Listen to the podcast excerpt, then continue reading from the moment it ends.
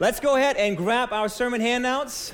Grab your Bibles. We're going to go and cover chapter 6 today. Actually, we're not really covering the whole thing. We're just going to do 11 verses today. So we're going to do just a little bit because you guys got small groups tonight. Uh, we've been talking about evangelism the last few weeks, and we've really done three weeks on evangelism in the chapter, uh, chapter 5. And we started by talking about Peter, that he was called to be a fisher of man, and James is just going backwards. It's always nice. Uh, so Peter was called to be a fisher of man. And then last week we talked about Matthew and also known as Levi, who was the tax collector. And Jesus called him to follow him. And we talked about the whole fact that Levi, when he was called, he was all in and he didn't hold back. And tonight, we're going to go into chapter number six, and we will cover again the first 11 verses. And we will discover that Jesus had some issues. Not that Jesus had issues, but he had some issues with people, or better, people had issues with him. And so we're going to see this because Jesus was questioned in his authority, and we're going to kind of see this. And the people that questioned him were known as the Pharisees. Does everybody know who the Pharisees are? Yes. It was a religious group of people, and they were kind of the ones that made a lot of the rules and the laws. And so they had some issues with Jesus, and they didn't like some of the things that Jesus did because he was going against their laws, their rules, and their regulations. And so we're going to encounter that here in just a moment. But before we do, let me pray, and then we'll dive into verse 1. Heavenly Father, I thank you for tonight. I thank you that you are here and that you're going to speak to us, that you're going to change our lives. Holy Spirit, I declare my dependence upon you. I need you tonight as always, and I want you to speak, not me, but you. So please speak through me tonight. Speak to our hearts and change our lives. And we pray that in Jesus' mighty name. Everybody said? Amen. Amen. All right, let's go ahead and get started in verse 1, chapter 6. It says this opening statement of the chapter is one Sabbath. Everybody say one Sabbath. One Sabbath. And we're going to stop right here because we got some stuff to cover before we can even go into it because we need to figure out what is a Sabbath anyway. It's a day, okay? It's today? It's today, are you sure? Yes, totally. Okay, Ezra is saying it's today. Today is a Sabbath, okay? It's actually a Sunday, okay. What do you think, Rose? It's a day of rest. Okay, that's the best explanation right there. It's a day of rest. We can kind of go into, well, it's Saturday, it's Sunday, whatever. Like, it's really, it's supposed to be a day of rest. So, perfect, you got it. You nailed it on there. It's, it's a day of rest. Let me explain this a little bit more because what is really a day of rest? Because for, for some of us, a day of rest, you know, is different than for others, uh, and, and we will just leave it with that. But it's supposed to be a day of complete rest, a day that was holy to God, where you wouldn't do anything secular, where you wouldn't do any secular work, where everything would just kind of be on pause for a moment and you would just rest. Actually, the Hebrew term there means to cease and just to kind of be at rest. And it was supposed to be a day where the Jewish people would think about two things, and two terms specifically. One term was the term redemption, and the other one was the term creation. And you might want to write those two things on your handout redemption and creation. Redemption in the sense of, you know, what God did in the Old Testament, and for us, obviously, what Jesus did, and creation, obviously, when God created the whole world. Because the thing is, in the, in the Old Testament, starting in Genesis, God worked for how many days? When he, when he created the world? Six days. And then he did what? He rested on seventh day. And so the idea of the Sabbath in the New Testament was that always remember it was God who created everything. And then he rested. So every time that you rested, you were supposed to think about that. And then the whole redemption aspect is that, you know what? We, as the Israelites, are redeemed. In our case, is obviously through Jesus. As we go further, we're the ones that are being redeemed. So, in other words, I put this on your handout. In other words, every Sabbath, or for us, most in America, it's Sunday, we are reminded that God created everything and that God gave his son for us. So as we take a Sabbath, as we rest, we're supposed to think about those things and think about, again, the creation and the son. By the way, is the Sabbath an option? No. Do you guys think it's optional? No. You're like, I don't know. well, let's see what it says. Actually, the Sabbath kind of made it into the top 10 list of Jesus and of God for that matter. And it's called the Ten Commandments. And in there, it says this in Exodus 20, verse 8 Remember the Sabbath day by keeping it holy. So let's put the pictures up there. So that's the whole idea. You know, our grandfathers call it a Sabbath, our fathers called it Sunday, and we call it the weekend. That's kind of how we do it. But it's really supposed to be a day of rest. It really is. And then the other one that I had on there, I just always try to find something stupid. But I love this, you know, talking about monks because um, talking about the Ten Commandments. He's not too swift with most of the Ten Commandments, but he does rest on Sundays.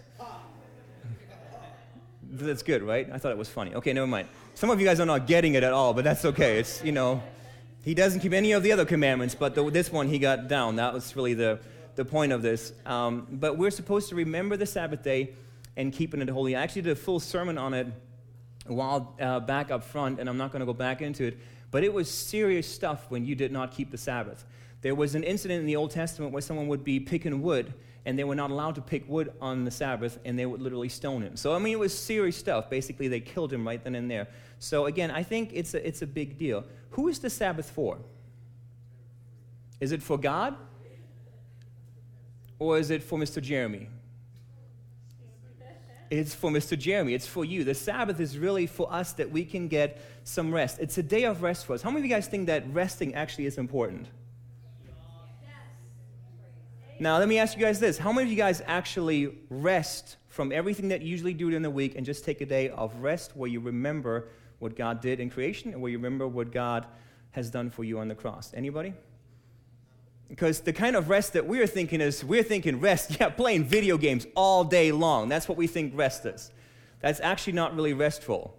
It's fun, don't get me wrong, but it's not really that restful. Actually, I did some research on, on secular people and just kind of see what they think about rest, and they actually call it a stop day or a timeout. And a lot of people would tell you, hey, it's good to rest. It's not, it's funny how the Bible comes up with a principle, and Jesus comes up with a principle, God comes up with a principle, and then the world all of a sudden says, yeah, this is a really good idea yeah, if you read the Bible, you could have kind of figured this one out a long time ago. But I got a couple of quotes on that I just found online that I thought was really interesting. So if you can put them on there for me. The first one, this is out of an article, and uh, it says this The impact that taking a vacation has on one's mental health is profound, says Francine Lehrer, a clinical psychologist in Los Angeles who specializes in stress and relationship management, which is really interesting. Most people have better life perspective and are more motivated to achieve their goals after a vacation, even if it is a 24 hour timeout. How many of you guys have ever been stressed?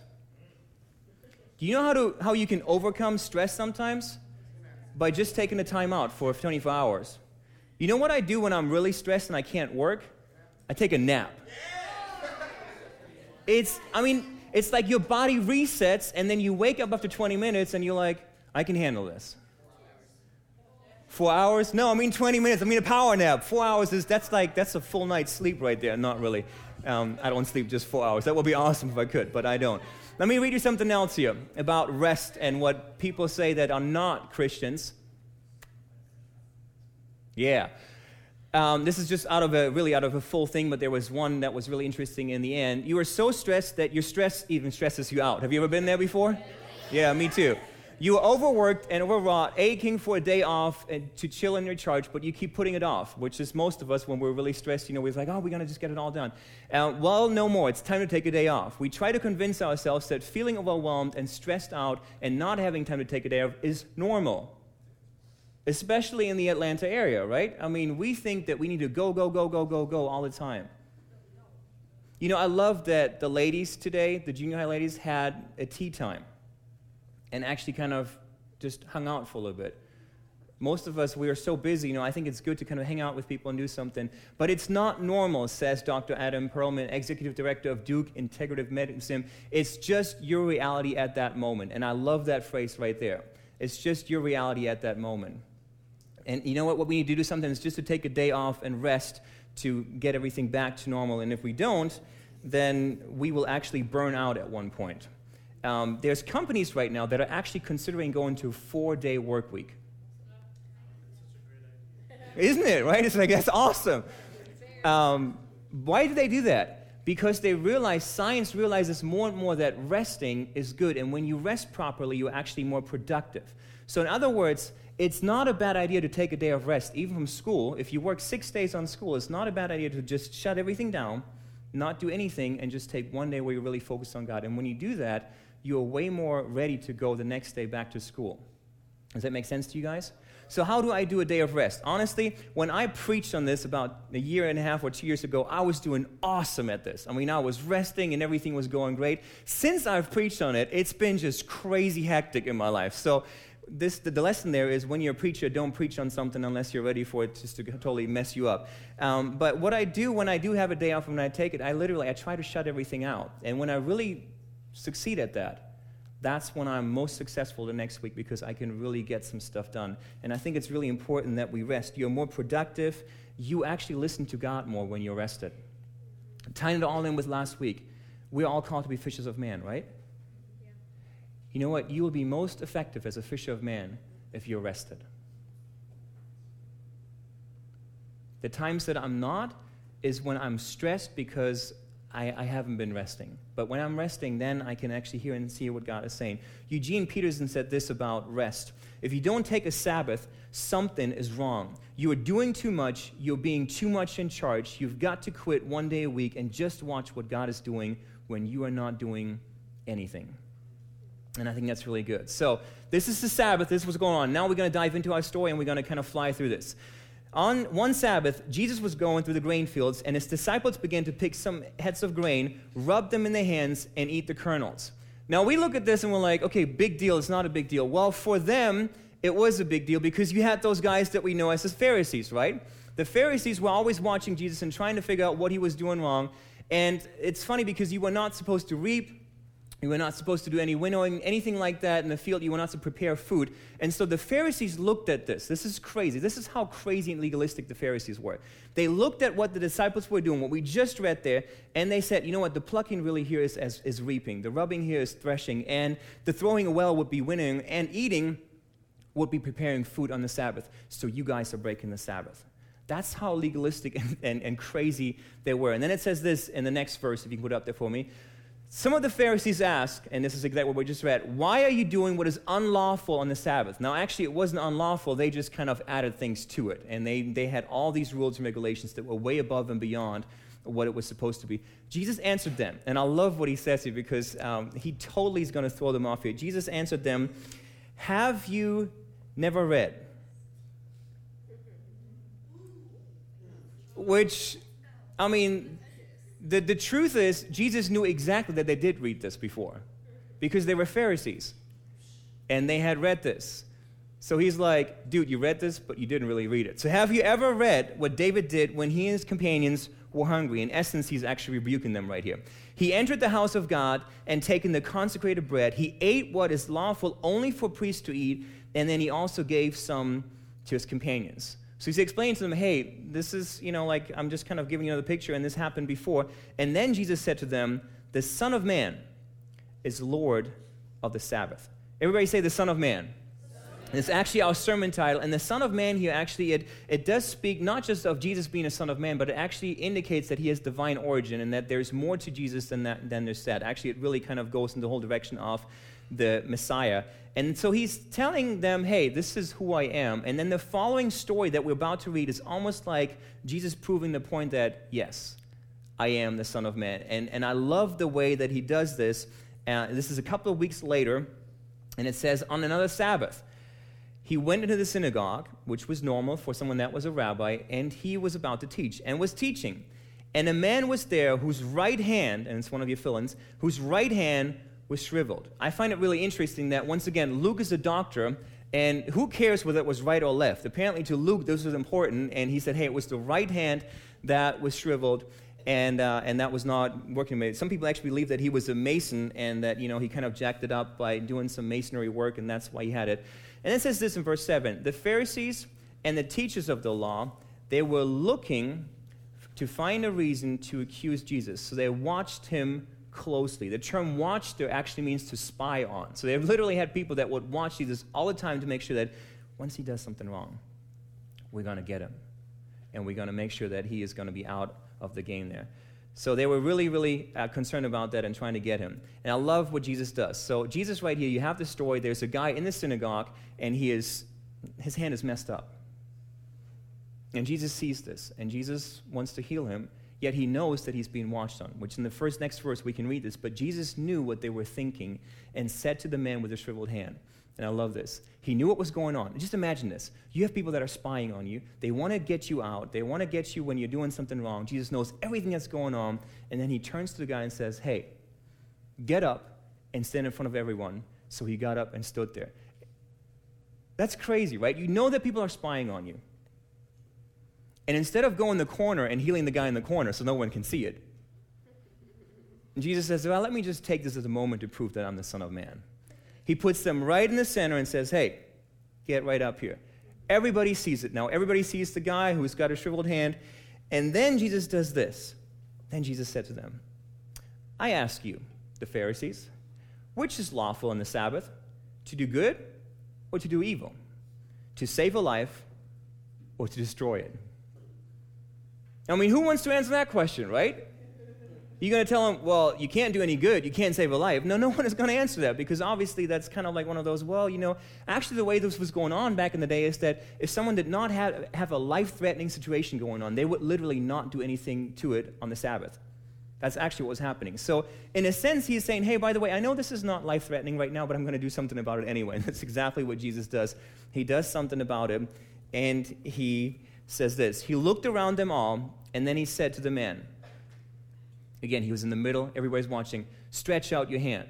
Apparently, Jesus didn't get the whole memo that he had a shriveled hand, so stretching out your hand is a little tough when the hand is shriveled, right? So he's telling him that, and the man just obeys. And he did, though, so, and his hand was completely restored.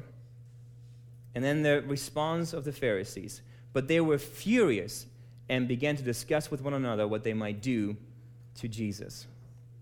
Isn't this crazy?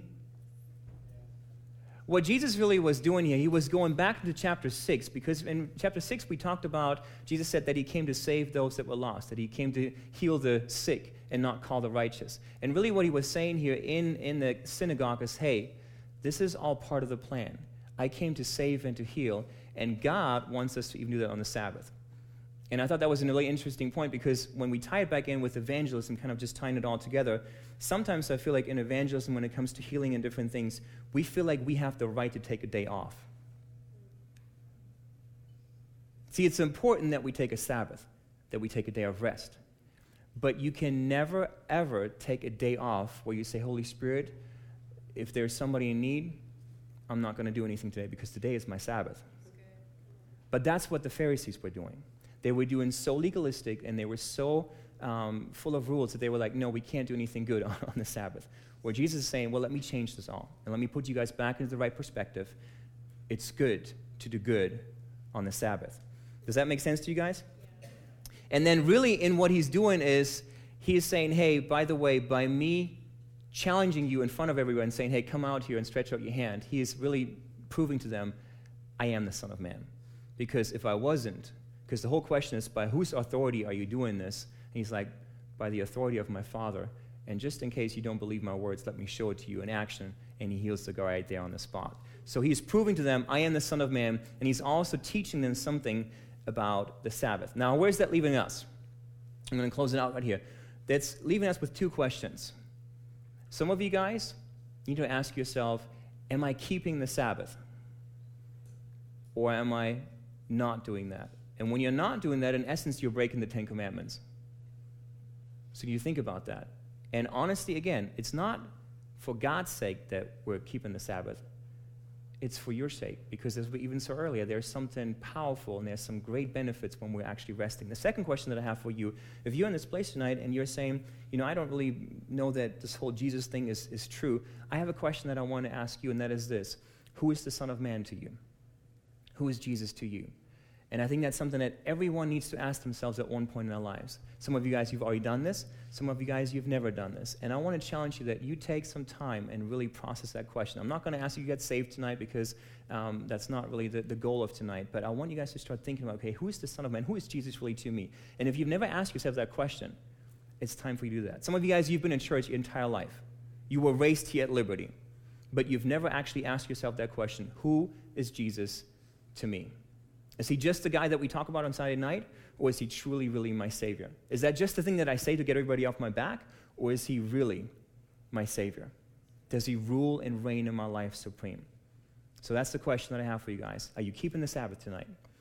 And who is Jesus to you? Heavenly Father, I pray right now that those two questions will be something that we think on, that we process, and that we really kind of work through. And I ask that as we're doing this in our small groups tonight, God, that you would speak to us, that you would do something incredible. And we pray that in Jesus' mighty name. And everybody said, Amen. Amen.